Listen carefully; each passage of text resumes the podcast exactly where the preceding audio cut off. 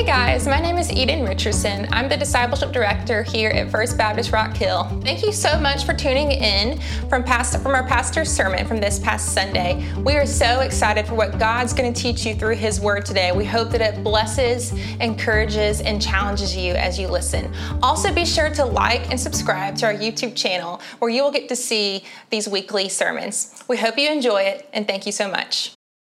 Well, good morning, church family. It is so good to be with you, to see you after being gone for a couple of weeks. And thank you for your prayers. We had a good trip. We enjoyed our time out in Los Angeles and San Pedro with our daughter and her family and got eat Korean barbecue one night, and that was really good. Yeah, if you never had it, try it. Good ex- new experiences are good. You like it? I do too. I like a lot of stuff. Uh, then we flew back, and uh, I worked a day or so, and, and then we drove to the beach. As many of you know, two, three times a year, I take a part of a week or a week and um, go off for a retreat, and I study and and uh, work on sermons for the future and think about what God might want us to do and want me to preach. And I pray about all that. And I work on, you know, leadership issues. And I, I, I did uh, put together our Bible reading plans for 2025 and 2026 while I was there. And so I always enjoy doing that. And now that Monisa's retired, she goes with me. So I'll do a couple of days vacation. We always go out and eat. Uh, you know, my German restaurant, my Irish pub, not for the liquid stuff, but for the uh, the shepherd's pie that I really like. And, and, so we had a good time. And one, uh, and I'll tell you more about that a little bit later. But thank you, thank you for your prayers. Uh, today, I want to start a new uh, new series from the Gospel of Luke. You know, Easter comes early this year. It's the last Sunday of March. And I want us to spend the time between now and then looking at the last week of Jesus' life. I want you to think about something. If you knew you only had one week to live, what would you do? Go ahead and think about it. What's something you think you would do if you knew you only had one week to live? Think about something. And go ahead and tell your spouse or, or, or a friend or whoever's sitting beside you, what's one thing you think you would do if you knew you only had one week to live? Go ahead and share. What would you do?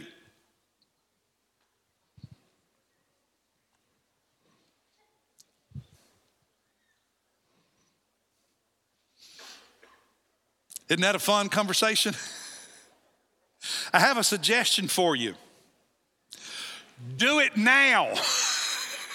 Do it now. Don't wait. But I think as we, over these next several weeks, look at Jesus last week, we're going to learn some things that will help us. We're going to learn more about God, about Jesus. We're going to learn more about ourselves, about humanity, about life, salvation, eternity. We're going to learn several things. And I think it's really going to benefit us as disciples who want to be faithful to Jesus. So I want you to open your Bible to Luke 19. We're going to teach these weeks from Luke because next month you will be reading the Gospel of Luke. So I'm going to be teaching from it. And um, the, the other gospels talk about the last week, and we'll bring some of what they say into this story. But we're going to focus on Luke's account of the last week of Jesus' life. Let me see your Bible. You have it with you. Hold it up high. Come on, hold it up. Always bring the Word of God with you because what we teach is not our opinions, not our thoughts. If we want to know what God thinks, what God says, this is where he speaks. And so always bring your Bible with you.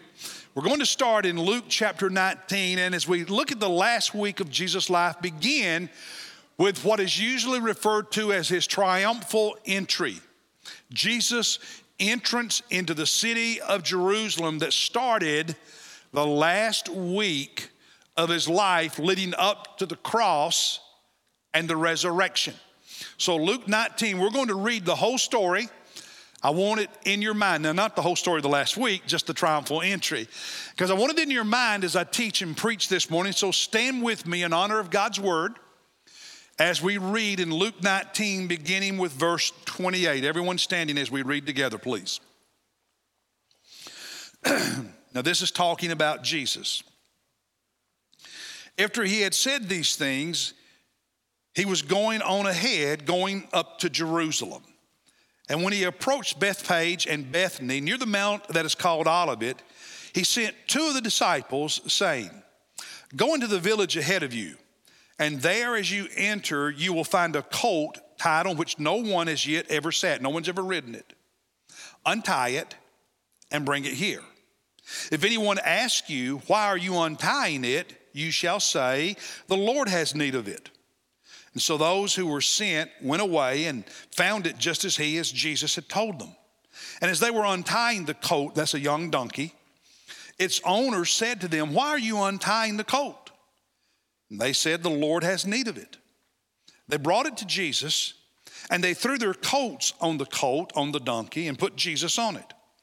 And as he was going, as he was riding it, they were spreading their coats on the road. Now, the other gospels tell us, I think it's John, that uh, they were also spreading palm branches along with their coats on the road that he wrote, that he was writing. And uh, in verse, verse 37, as soon as he was approaching near the descent of the Mount of Olives going down, the whole crowd of the disciples began to praise God joyfully with a loud voice for all the miracles which they had seen, shouting, Blessed is the King who comes in the name of the Lord, peace in heaven and glory in the highest. Some of the Pharisees, some of the Pharisees in the crowd said to him, said to Jesus, Teacher, rebuke your disciples. Rebuke your disciples. But Jesus answered, I tell you, if these, my disciples, if these become silent, stones will cry out. And when he, when he approached Jerusalem, he gets closer to the city, he saw the city and he wept over it.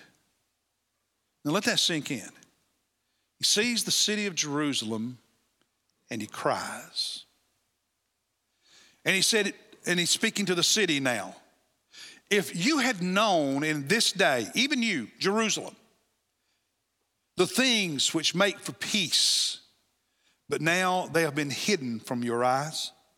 For the days will come upon you when your enemies will throw a barricade against you, against the city, and surround you and hem you in on every side.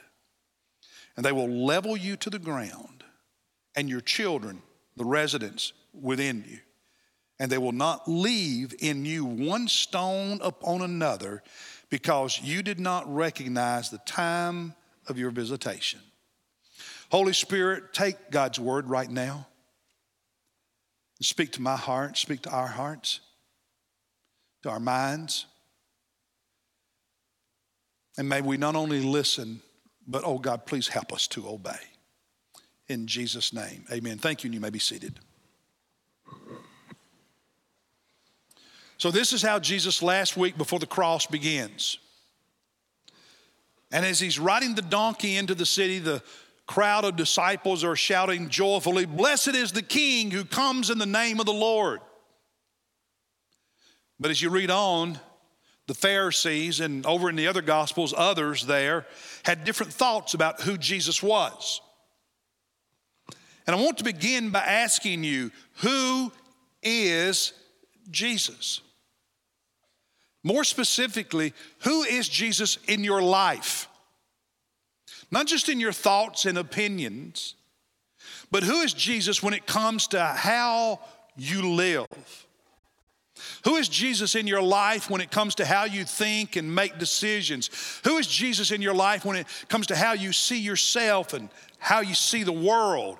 Who is Jesus in your life? Well, the first thing I want to share with you from this story is that Jesus is the King of Kings, but He's so much more. While they're shouting, Blessed is the, the King who comes in the name of the Lord, he was riding on a donkey. And when you read the four Gospels, there were actually two donkeys.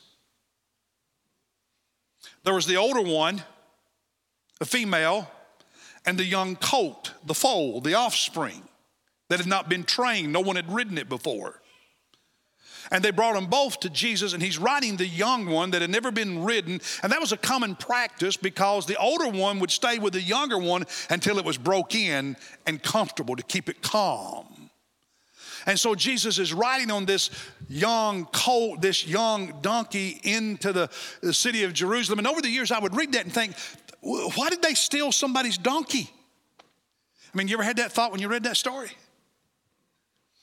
But it was prearranged.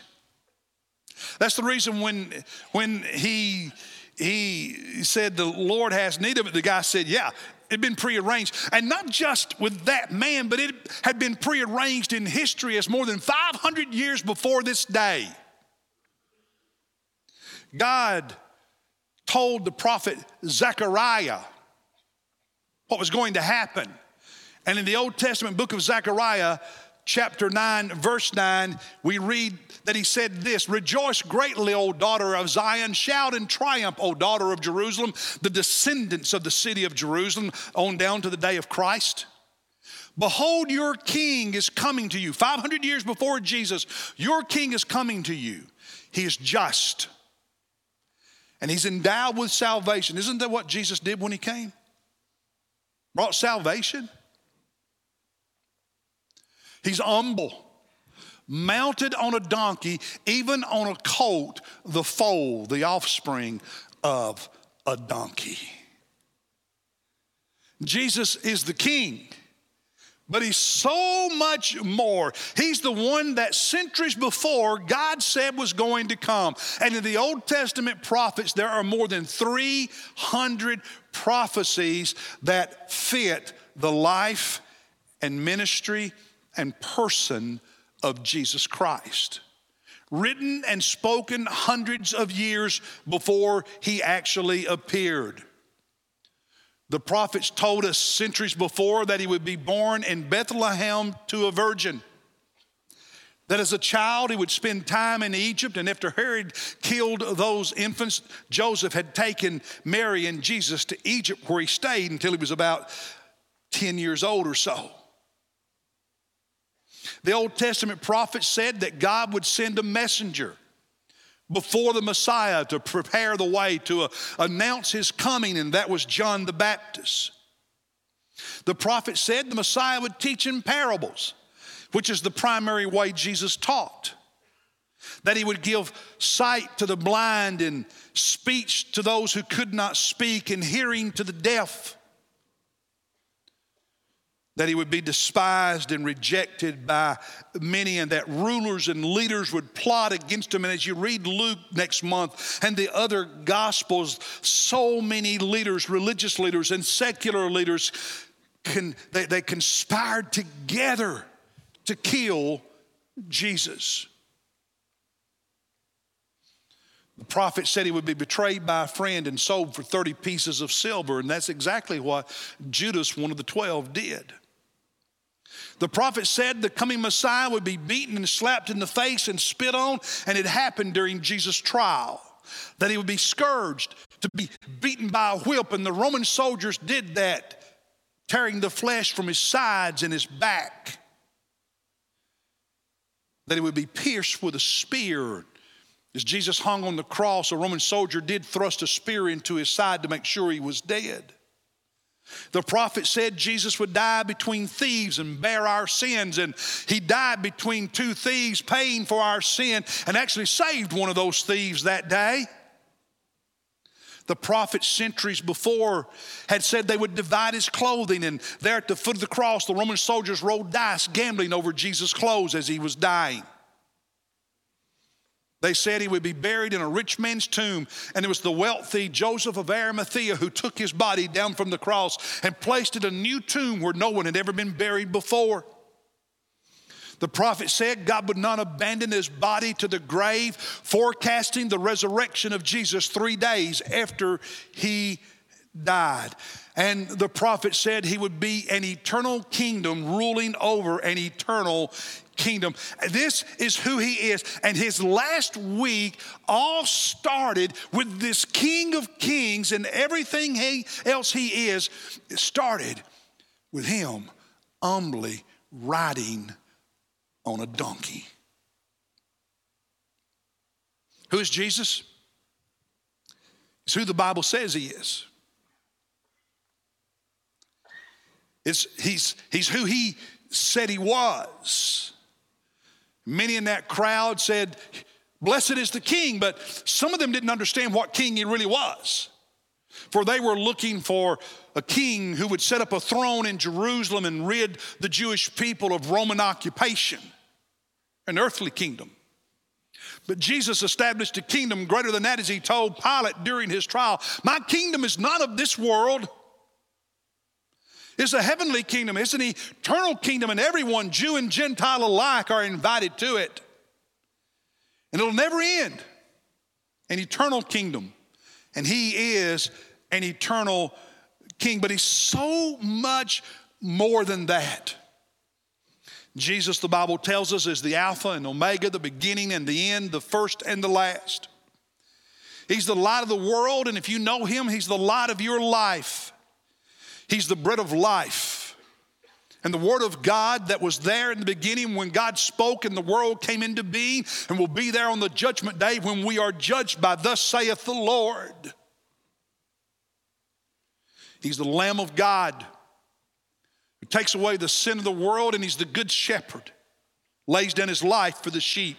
He's the resurrection and the life, truth and the way. He's our Savior and our deliverer.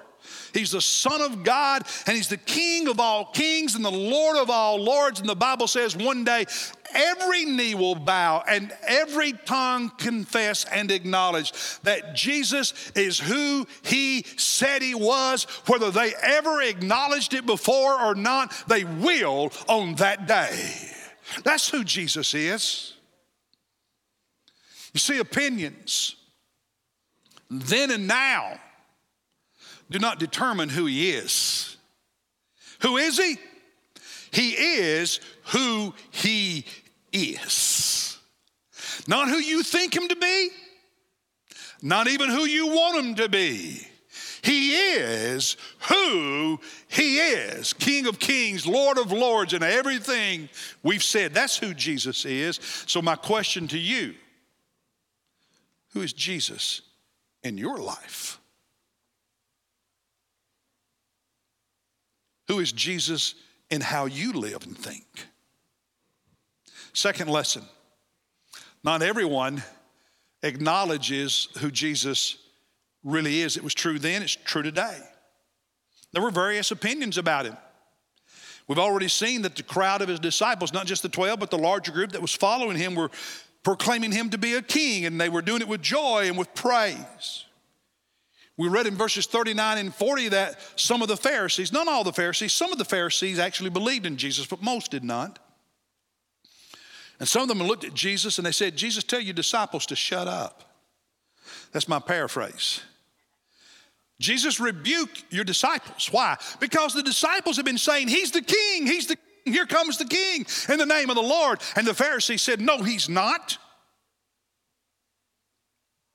We don't acknowledge him as king. Tell your followers to be quiet. No matter what they think, tell them, shut up. Sounds like our world today, doesn't it? Be quiet. Don't speak his name. Don't talk about him out there in the public square.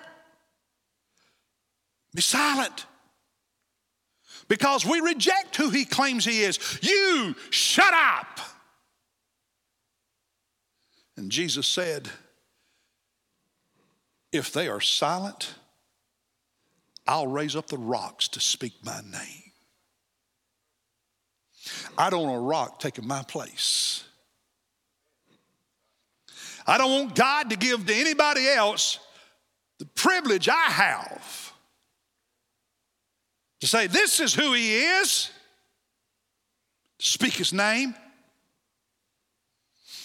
When we were at the beach uh, this week, and now that Monisa's retired and goes with me, we do take a couple of days vacation, but most of it spent working. And one evening, went to dinner, and afterward, um, went to Office Depot I needed some ink for my work printer and some other supplies. And while we were in there, Monisa wanted to get a new journal for her D group because her current one's almost full, and a couple soft drinks. We were thirsty. And, and so we're walking up to the checkout and putting the stuff down, and I tell the, the clerk, I say, uh, this is going to be two charges. I'm going to put this stuff on my, on my work account, on my church credit card for work, and this other we'll put on our personal card card. I don't want to put the personal stuff on the work card. And uh, she said something. I, I, wish I could remember. I don't. I don't remember exactly what she said, but she said something that caused me to say, well, you know, God always sees what I do. And I was able to, you know, talk because He does. By the way, you know, God sees what you do in your income tax. I'm just saying. That's, that's coming up. God, God sees what you give to the church and don't. I'm just saying, I'm just saying. Just saying. There's so many opportunities in life to speak and say to people, This is who I am because of who He is. Because of who He is. Don't be silent. Don't let God put you on the shelf and say, I can't use you. I'll find somebody else to take your place. Because I don't want to stand before my Lord on the judgment day and Him ask, Why? Why did you have me replace you? Because you wouldn't obey me.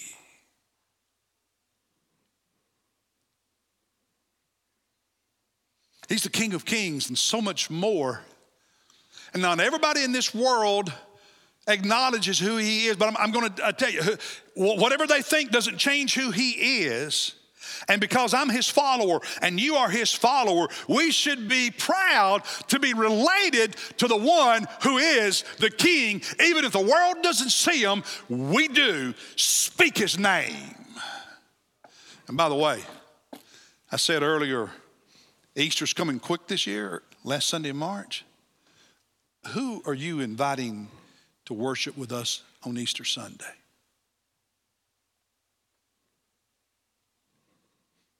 By the way, you don't have to wait till Easter. Next Sunday's coming too. Pray every day for God to give you opportunities to invite people and to speak to people and to witness to people.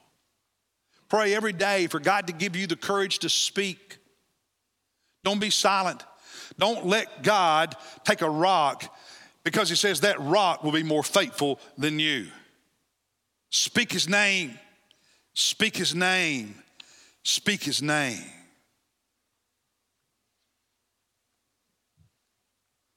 Matthew tells us about this same experience. And he says, as Jesus was coming into the city, the whole city was all stirred up. There was a big buzz about Jesus. And that some people were asking others, Who is this man? And some were saying, you know, I think that's that Jesus, the prophet who grew up over there in Nazareth. Some months before this, one evening, Jesus was, was, was alone with his 12 disciples. They were up on a mountain north of Galilee. And in the darkness, and I imagine around a little campfire, I don't know, but I just imagine, they're talking. And Jesus asked his disciples, what, what are the people out there in the crowd saying about me? Who do they think I am? And the disciples said, Well, we've heard some of them say they think you're John the Baptist come back from the dead. We've heard others say they think you're Jeremiah or one of the Old Testament prophets that God's brought back. They talked about it. And then Jesus asked them, Well, who do you say that I am? When you're out there in the crowds and they're talking and, and they ask you questions, who do you say to them, I am? Peter, speaking for the group, said, we, we tell them that you are the Christ, the anointed one, the Messiah, Son of the living God. And Jesus said, Hey, Peter, hey, guys, that's correct. that's who I am. Tell people who He is. Don't be ashamed of Him. Don't be intimidated. Speak His name, make Him known because you know who He is even if many others don't speak his name. So, again, who is Jesus in your life? Now, the last point. Last point. He's the King of Kings and he's so much more. Not everybody acknowledges who he is, but Jesus weeps. He weeps over every person who does not acknowledge who he is. Every person who rejects him, every person who is indifferent, every person who is obstinate, he weeps over them. In verse 41, we read that as Jesus got close to the city, he saw it and he cried. I remember when I was 18 years old, senior in high school, our class, about half of us, had taken a, a week long trip to Washington, D.C. and New York City. And our last day in New York, it was a long day, and we were leaving, starting the long drive back to Kentucky that night. And I still remember looking out the window as we were leaving the city. We've been downtown. And as we were leaving, I think we'd gone to see the Rockettes. That's right. And we were, well, we did. And uh, as we were leaving, I can remember looking out the window and seeing what seemed to me like thousands upon thousands upon thousands of lights shining through little windows in that major city. And I'm, I'm 66, and I still remember how I felt. This overwhelming feeling of grief at the massive lostness represented by those lighted windows. And I imagine when Jesus saw Jerusalem, what he felt that moment was infinitely more intense than what I felt all those years ago. your children and grandchildren, your parents, your brothers and sisters,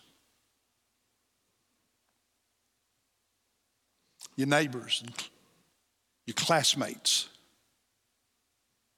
students, your classmates, your co workers who don't know who Jesus is, who reject who Jesus is, who just want to ignore it and not deal with it, who are disinterested. He weeps over them. He weeps over them. Do you?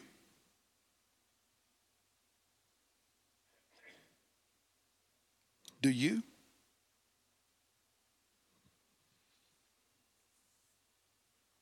Or are you silent? There are some in this room right now, and you're lost you don't in your own life acknowledge who Jesus really is, He weeps over you.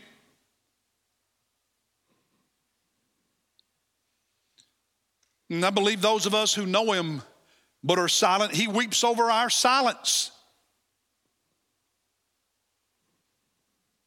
For He was never ashamed of us and ask us not to be ashamed of Him. Some months before this experience, Jesus was standing in front of the tomb, the burial place of a friend of his called Lazarus. Lazarus' family and friends were there crying and hurting. He'd been dead and buried for three or four days. And seeing their pain, the Bible in John's gospel says that Jesus wept, he cried.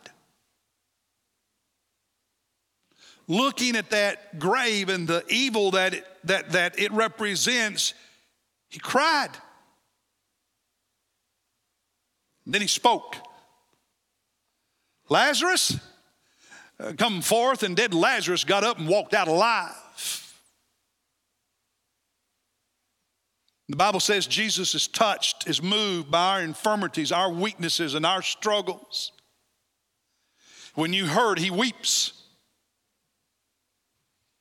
When you disobey him, he weeps. When you're silent, he weeps. But he weeps, he weeps over you and me. But one day the weeping will stop because Revelation tells us with his own hand he'll wipe away your tears and there'll be no more crying. A few weeks before he entered Jerusalem, he was teaching a crowd, telling them that he was on his way to Jerusalem and what would happen when he got there.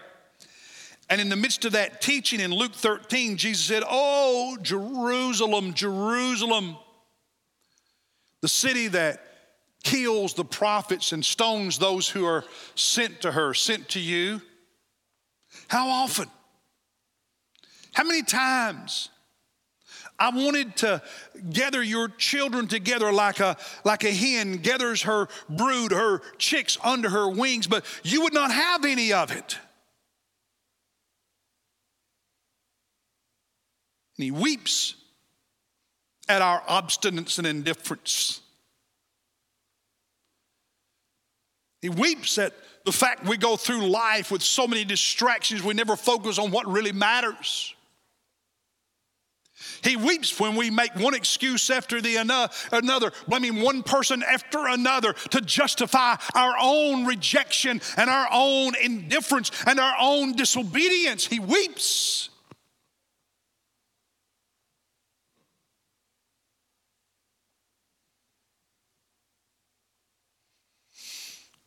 But Jesus was also weeping over Jerusalem because of her future. Verses 43 and 44, he said, The day is coming, Jerusalem, when your city will be surrounded by an army. There will be a barricade, and not one stone will be left on another.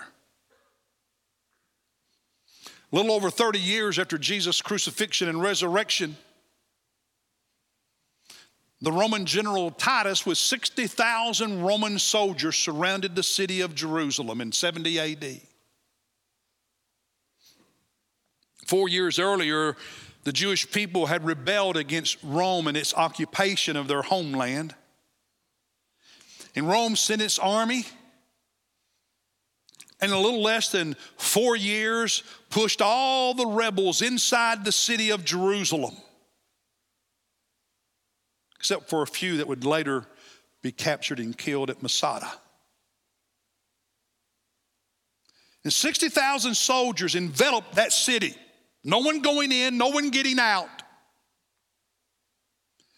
For five months, that's how it was starvation, many dying,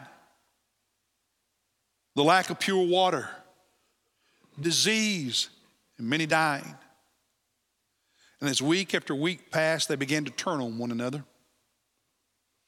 And in August of 70 AD, the Romans breached the walls surrounding Jerusalem and laid siege to it and burned it to the ground. And just like Jesus said, not one stone left on another, they burned and destroyed the temple. You remember that over five centuries earlier, the same thing had happened when the Jewish people rebelled against God. And as the prophet Jeremiah and others said, as we studied in the last two years, God brought the Babylonian army and leveled it to the ground. And now the same thing is happening again.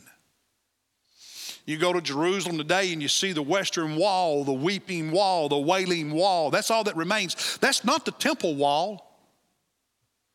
That's the wall of the platform, if you will, that surrounded the mount, the mountain, the hill, to keep it fortified, on which they built the temple. And that's all that was left.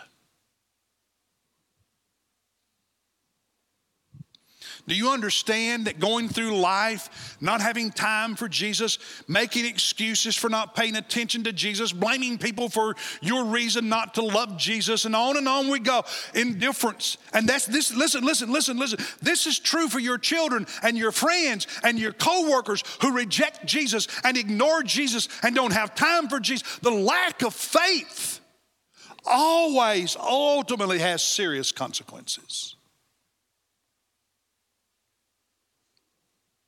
In this life, yes.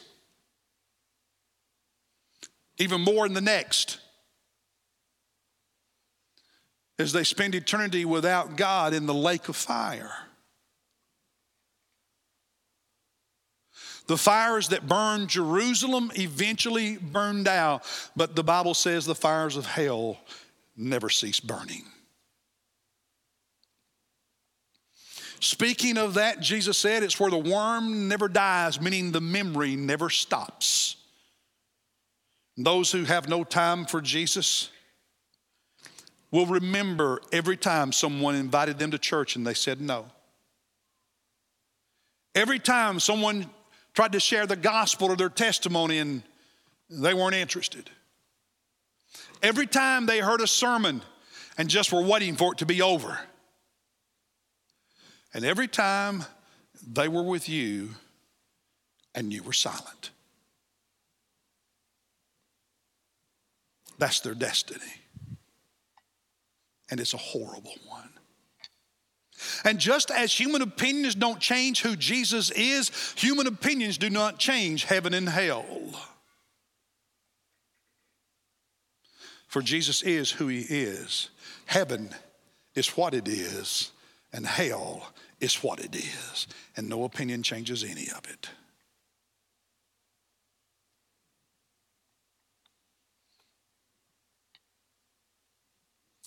Is Jesus weeping over you today?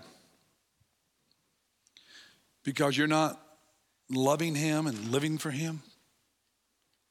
Is he weeping over you right now because you don't know him?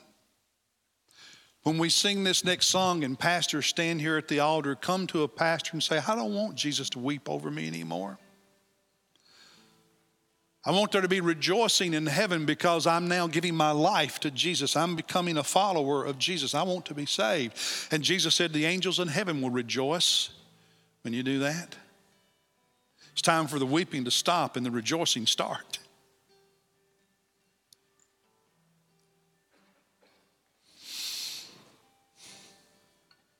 Is Jesus weeping over you because you know him, but you're silent? Weeping over you because you know him, but you don't live like it? Come to the altar.